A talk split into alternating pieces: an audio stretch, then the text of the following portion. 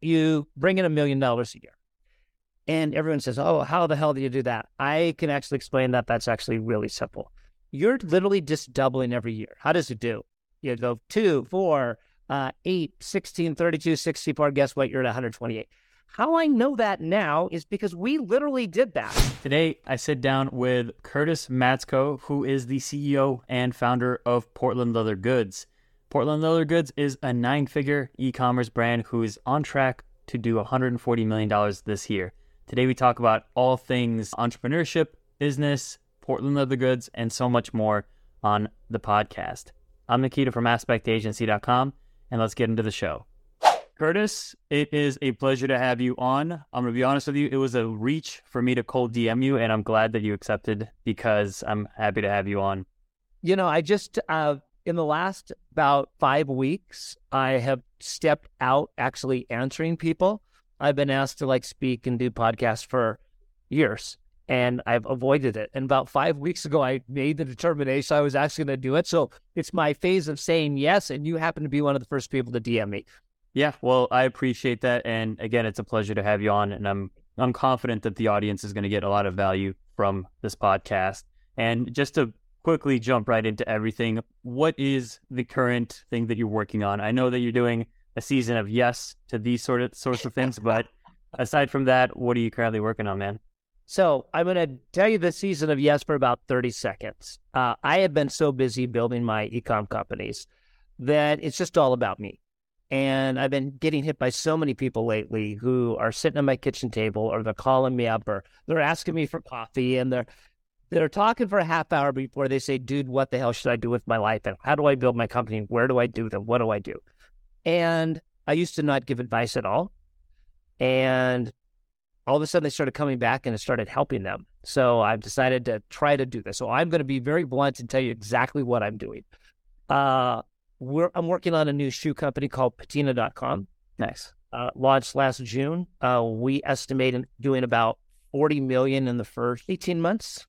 And if those numbers, as they seem to be on track right now, we should be getting 80 to 100 million in 2024 on a startup company that started less than a year ago. I mean, you've already cracked the code with one business. It's cracking the same exact code with a different business pretty much here. Exactly the same. It's, yeah. it's stunningly the same. Yeah.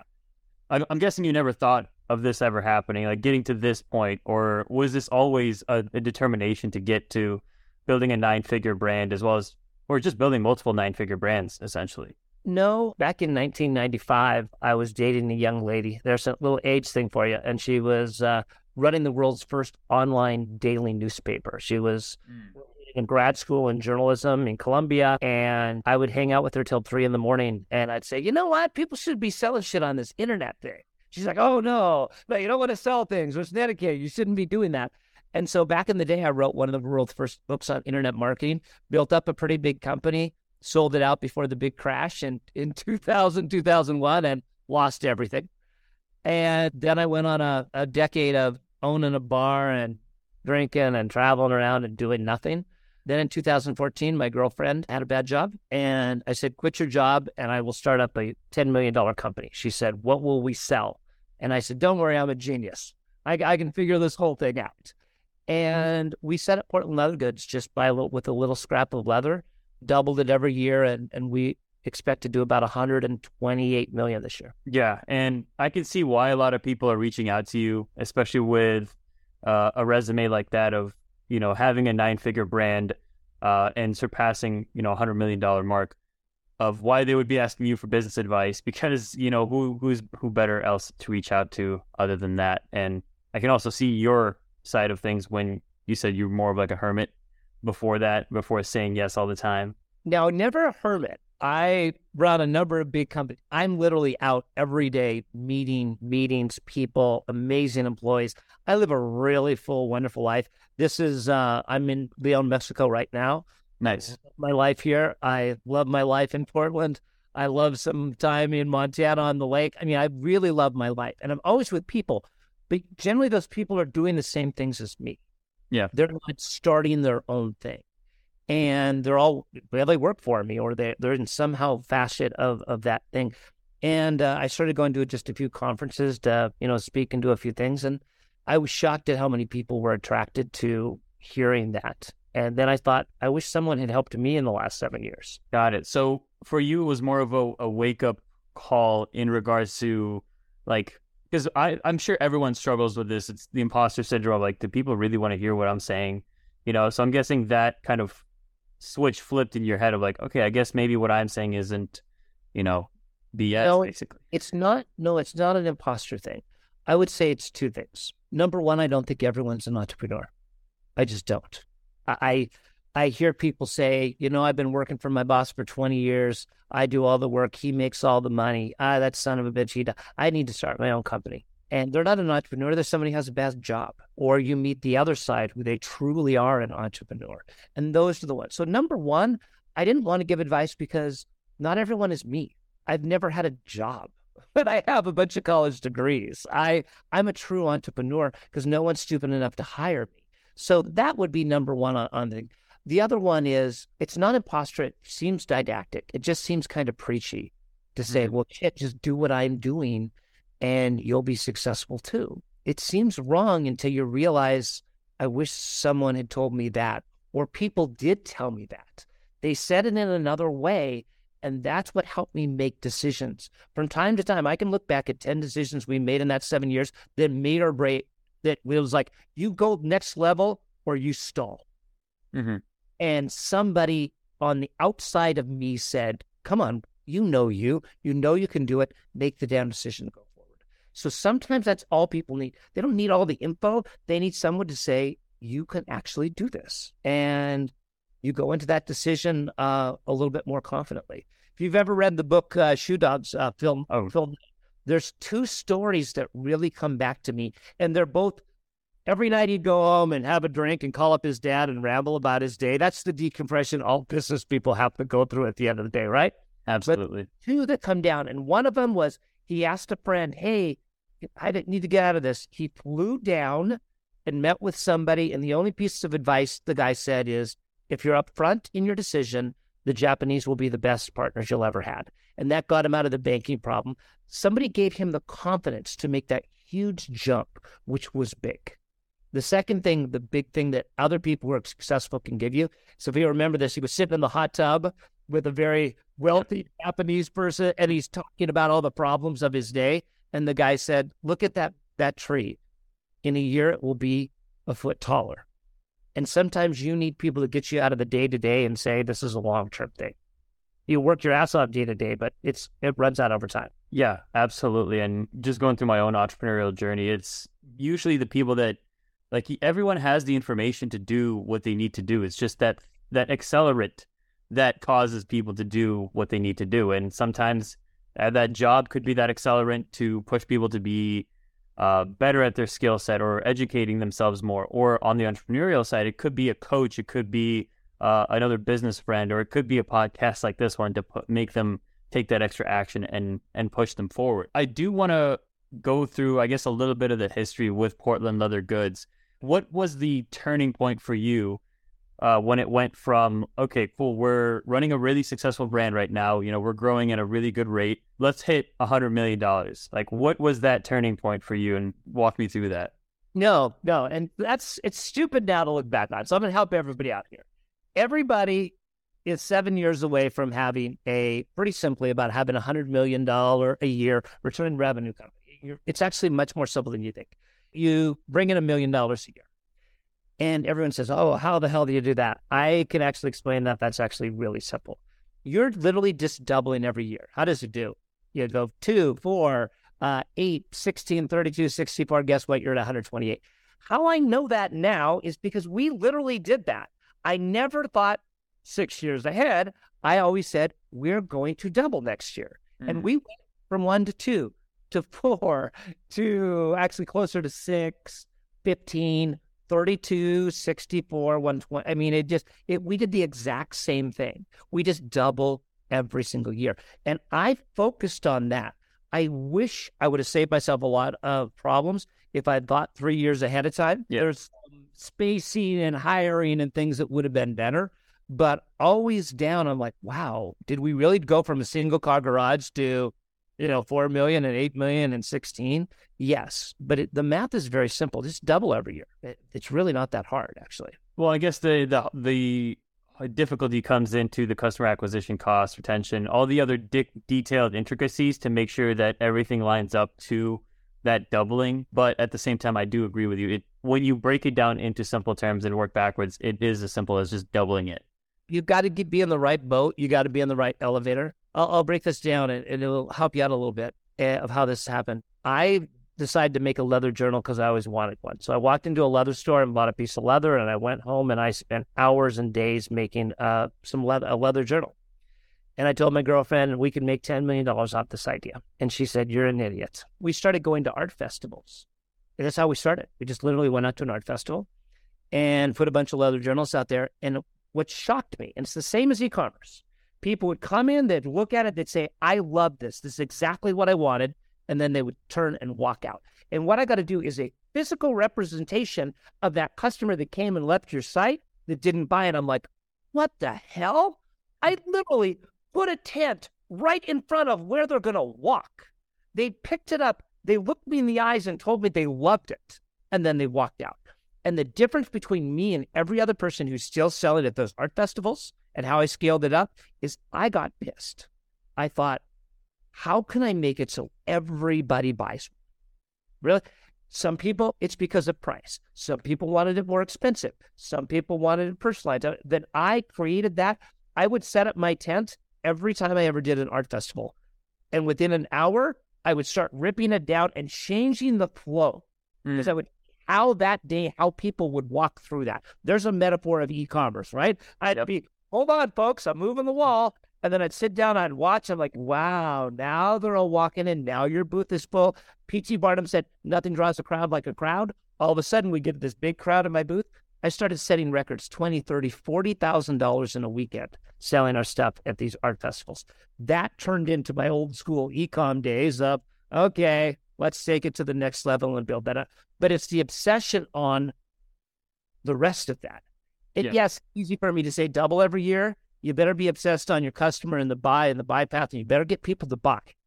You better get people to buy. You better make a profit or you're screwed. It's funny that you mentioned that because my girlfriend and I were actually doing a lot of art fairs in the Nashville area uh, yep. over the weekend, and we were actually keeping an eye out because we're also working on a startup side business that we plan to take to art fairs as well.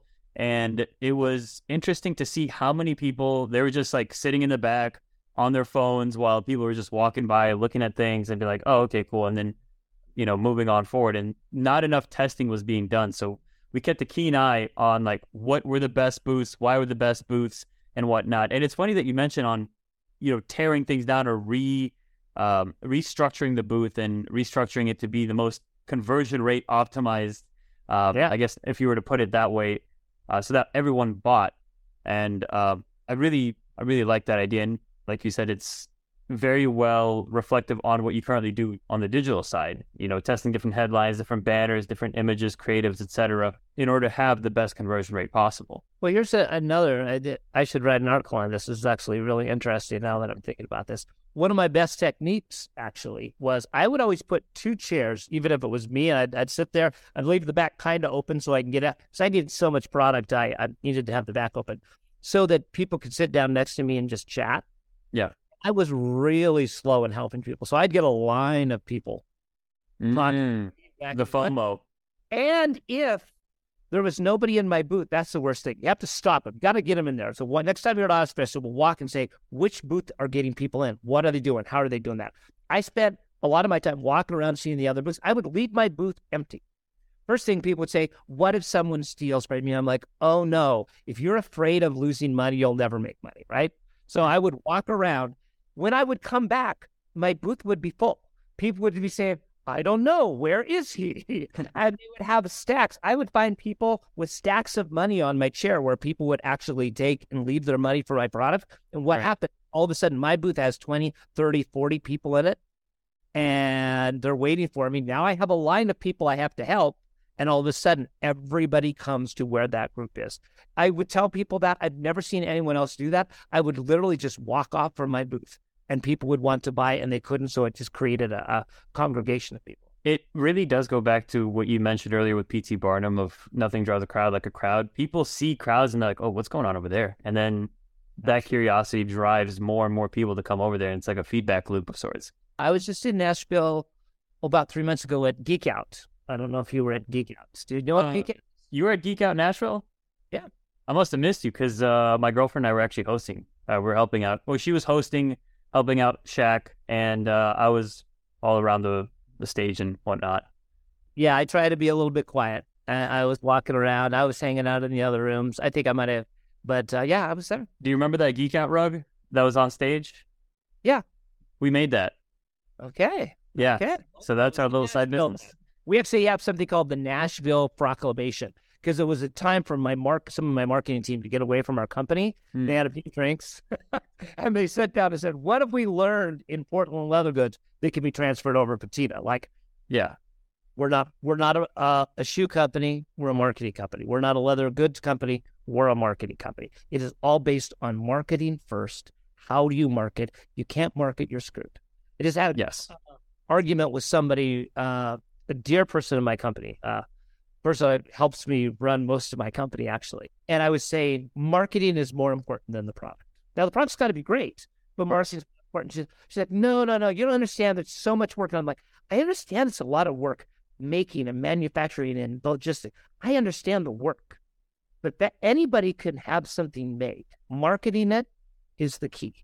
It is absolutely the end goal of ecom. You have to be good. Without marketing or sales, you really don't have any customers to begin with, and you don't have a product that you can innovate. So I I can't agree with you 100% more. Like sales is the biggest thing that we focus on. Obviously, you know, services have to be good, but uh, other than that, there's really no point in having a business if you can't sell. And you know, and that's one of those things. Let's go back to that art festival. I can't believe we're talking about art festivals on this. I'm here for it. what they would do is they would actually somebody would make a product, yeah, make a piece of art, make some pottery or jewelry, and their friend would say, "That's really cool. You used to sell that." And like, hey, yeah, I should, right? Yeah. And they took whatever that product is and they tried to scale it up and they tried to force it down the throats of the people, saying this is good, and if you don't buy it, you're an idiot. And it's so funny. They would spend hours before lining their product up exactly but they wouldn't put lights on it. They wouldn't take care of flow. They wouldn't do the right pricing. They wouldn't do all of those other things that are truly important to do to sell what those products are. The number of times that I had a huge thing and I would go to an event a couple hours away hours away from Portland and the first day we would basically sell out and I would drive all night back to Portland just to fill up another truck to take it up for what we were doing. It was it, it was insane. We got good at it and it's the same thing. Business is business. If you're good at it, doesn't matter if it's an art festival and marketing. Doesn't matter if it's e-com. It doesn't matter if you're if it's cars. I don't care what it is. If you get good at it, you're good at it. Well, I think it goes back to the point because most of the people that are there are artists first rather than business people. They're artists first, business people second. And when it comes to making business decisions like marketing or making sure that they have the best display or they have the best decoration, the best pricing, quality, etc., it all goes back to I made this, I'm proud of it. You know, I stand by this artwork. And, you know, by all means, it's great. But when it comes to actually building a business around, you know, that piece of clay, the jewelry, whatever you're selling, it gets hard for them to scale it up because they don't have those same exact business principles. And I'm going to tell you this: they actually sabotage themselves. Talk to them, and they'll say, "I love making my product. I don't like selling it." Yes. Literally self-talk themselves into this sucks. For me, literally, I had to have make product all week long, right? Like watch any stupid TV show on a big screen that just Yep. loop. Like I think I watched eleven. Would never watch it other than making product, but like eleven seasons of Stargate, right? Yeah. you just turn it on and that thing just plays on. Same story, just loops in while you're actually working. What was more fun than on a beautiful fall day, going sitting for three days in a tent, having thousands of people come in and saying, You're awesome. Here's a bunch of money. That's what I like. Yep. I like getting up in the morning and, I'm kind of like the Matrix. I can turn on our various Shopify platforms, and by the time of the day and the season and the feel, I can mentally guess where we're going to be that day. And I can kind of like get that. You know, on, on the Matrix, they have those things that just Mhm. fall down on the computers. They're like, Jimmy's running up the stairs. Like Yeah. I can get this feel by something's off. Something is off in ad spend, something is off in products, something weird has happened just by the slightest variations of the day or the hour or the season that things are going. And we can adjust because of that. But it's a feel. And it's the same thing about feeling when you're sitting in an art festival. Is how do I subtly make a change that gets all these people to come in here, view my product, want to do it, and give me the money? It's same damn thing. It goes back to the same point of whether you do you want to be right or rich? And a lot of these artists want to be right rather than rich. And, you know, that's what I, I personally like to, you know, go back to as well whenever it comes to a, a hard decision or a challenge. It's like, okay, cool. Uh, this, you know, is working. Should I continue doing it? And it's like, okay, will it make me more money? All right, let's let's keep doing it. Well, without any repercussions, of course. Yeah. Uh, now, one of the last questions I did want to cover here, and again, it's it's a pleasure to have you on. You probably face a lot of challenges in your career. Like, what would be the biggest challenge you faced so far, and like how did you overcome that? Wow, in business. Yeah. I'm sure you got a lot, but I guess what's the top of mind one? I've gotten better at noticing red flags. I used to believe all people are good. They can do what I need to do. And especially, as I told you, I had some drinking in the middle there and I stopped 11 years ago. And you want to help everybody. But when you're talking your business partners and your chief financial officer and your marketing team and your customer service, if there's a bunch of red flags or one or two, do them and yourself a favor and pass and go find somebody better. I can look back and there's two types of mistakes I've made recently in the last maybe five years. One is I knew I was right, but I didn't want to seem like I was pressing it on everybody. So I delayed making the decision too long. It, you still have to make hard decisions in business. I knew it was right, but I tried to get everybody on board rather than just making the decision. I should have just made the decision. Yeah. That that one's hard. And the other side is knowing that something's wrong, but you want it to be true. you hope that red flag was just you feeling off that day. And then six months later, you're like, how much time and stress and money and energy if I just went with my gut? It's trusting yourself that good people will generate good results, and that good people with a lot of flaws will create a lot of problems for you in the long run. It's it's about a people. It's about relationships. It's one of the reasons I I'm doing these uh, the podcasts and I'm doing more speaking and more of this is I get to meet some really awesome people, and uh, we can always use more better people in our lives. It's important for like to find those red flags, and I think just as entrepreneurs ourselves, we're very optimistic by nature. You're looking at things glass half full because you want things to work out and you know it's all about risks and rewards and you want obviously you're looking for the reward that's why you're doing all the risk. And when it comes to either working with people agencies uh, whatever it is you want to be proven wrong because you have more faith in other people than maybe sometimes yourself. And well said well said yeah absolutely I, yeah and when it comes to red flags like is there anything specific that you look for in people, or because obviously over the years you've gotten really good at judging. I would, yeah, I was telling somebody I've been in over five thousand interviews in my lifetime, and interview with me is really unlike any interview. You, I mean, I am talking quick. I'm throwing things at you unexpected. I don't want the. I have a passion. I believe in this, and I will work hard, and I will blah blah blah blah blah. I want to find out who you are. If you're a fast thinker, if you're, and there's not one specific thing, and you can't even explain it. But I usually do those interviews uh, when I do it in the United States. I do it with a young lady named Anna. When I do them here in Mexico, I do it with a woman named Adriana, and they're amazing. They're they big vice presidents of my company. They do amazing things, but they have a gauge of is this person just something wrong? Women mm. have a really good gauge if somebody's just a little off that guys won't always see. And we can see things that they don't always see. I believe that. No, somebody can fool one of us. Very, very few people can fool both of us. Right? And by fool, I mean they're not lying about who they are, but but I mean fool into our expectations of who they could be compared to what the reality of who they are. Because what you need is you need five superstars in, in your in your business. You literally need five superstars. I'm sure you know what Price's law is, right? Yes. Yeah. It's uh, the square root of the total number is uh, the people who do 50% of the work. So if you have 10 yep. people, 3% are doing all the work. If you have 100 people, You got 10 people who are doing all the work. If you got a thousand people, 30 of those people are doing 50% of the work. They better be the right ones and you better hold on to them because it scales up. Incompetence and mediocrity, that's exponential. That just grows like crazy. But you don't always find those awesome stability people, and you have to have them. I, I've got to tell you this I have 10 people in my company who I trust more with my life and my money than I trust myself. Mm. I literally are that good at people. And boy, that makes your life awesome.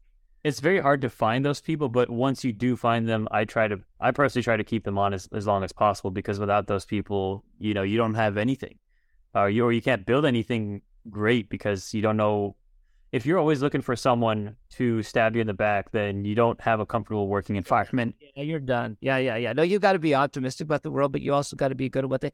And I'll tell you this: in finding those people, uh, if you're a marketing company, you're marketing. Exactly. It's so funny how my HR person like, we're not giving the people. I said, can I see the ad you're putting out? I'm like, oh my god, you came in off an ad I wrote. She's like, oh yeah, it was so funny, it was so interesting. I had to apply. And then when I came in, it was so awesome and so fun. I'm like then why are you putting out boring ads for people on Indeed? Right? Exactly. It's marketing. Can you get in front of a lot of people so that you get a lot of people coming? Can you trim it down and get the right person? And you've got to sell them that this is, I'll tell you the number one thing I've been doing lately in every interview at the end. I say, my job here is to scare you. But if you do this job right, this is a life changing job. Like you will do things in one and two years that will blow your mind that you can't even conceive of. So if you're thinking about $1,000 or $5,000 right now in pay or anything else, you're not the employee we want. We want someone who's going to see that we're going to run a 200 million, 300, 400 million dollar company very, very soon. And that's going to be a ride that you're going to learn so much. You're going to take that with you the rest of your life, not just the experience, but everything about working with this company. And when they get excited, you gotta. Yep. If you get scared, then you let them go and work for another company. That's actually a really good bullshit meter.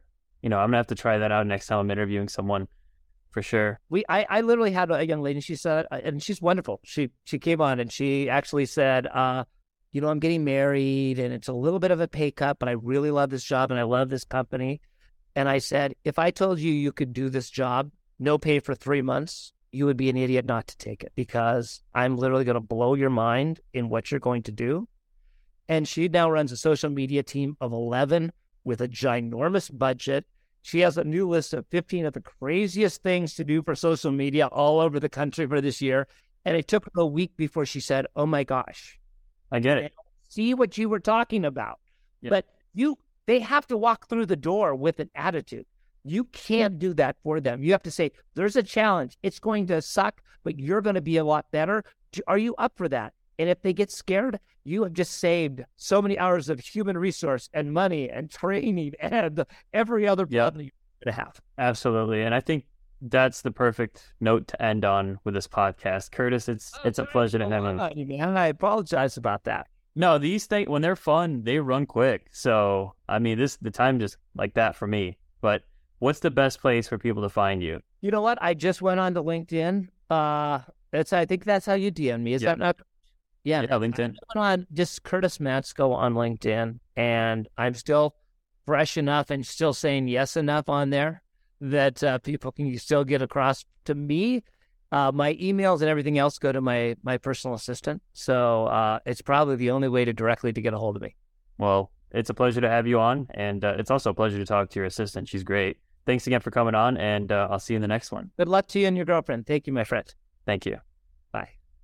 Thanks again for joining us on the Scaling E-commerce podcast. If you enjoyed it or learned something new, remember to like, subscribe, and leave a review. It really helps out with the algorithm.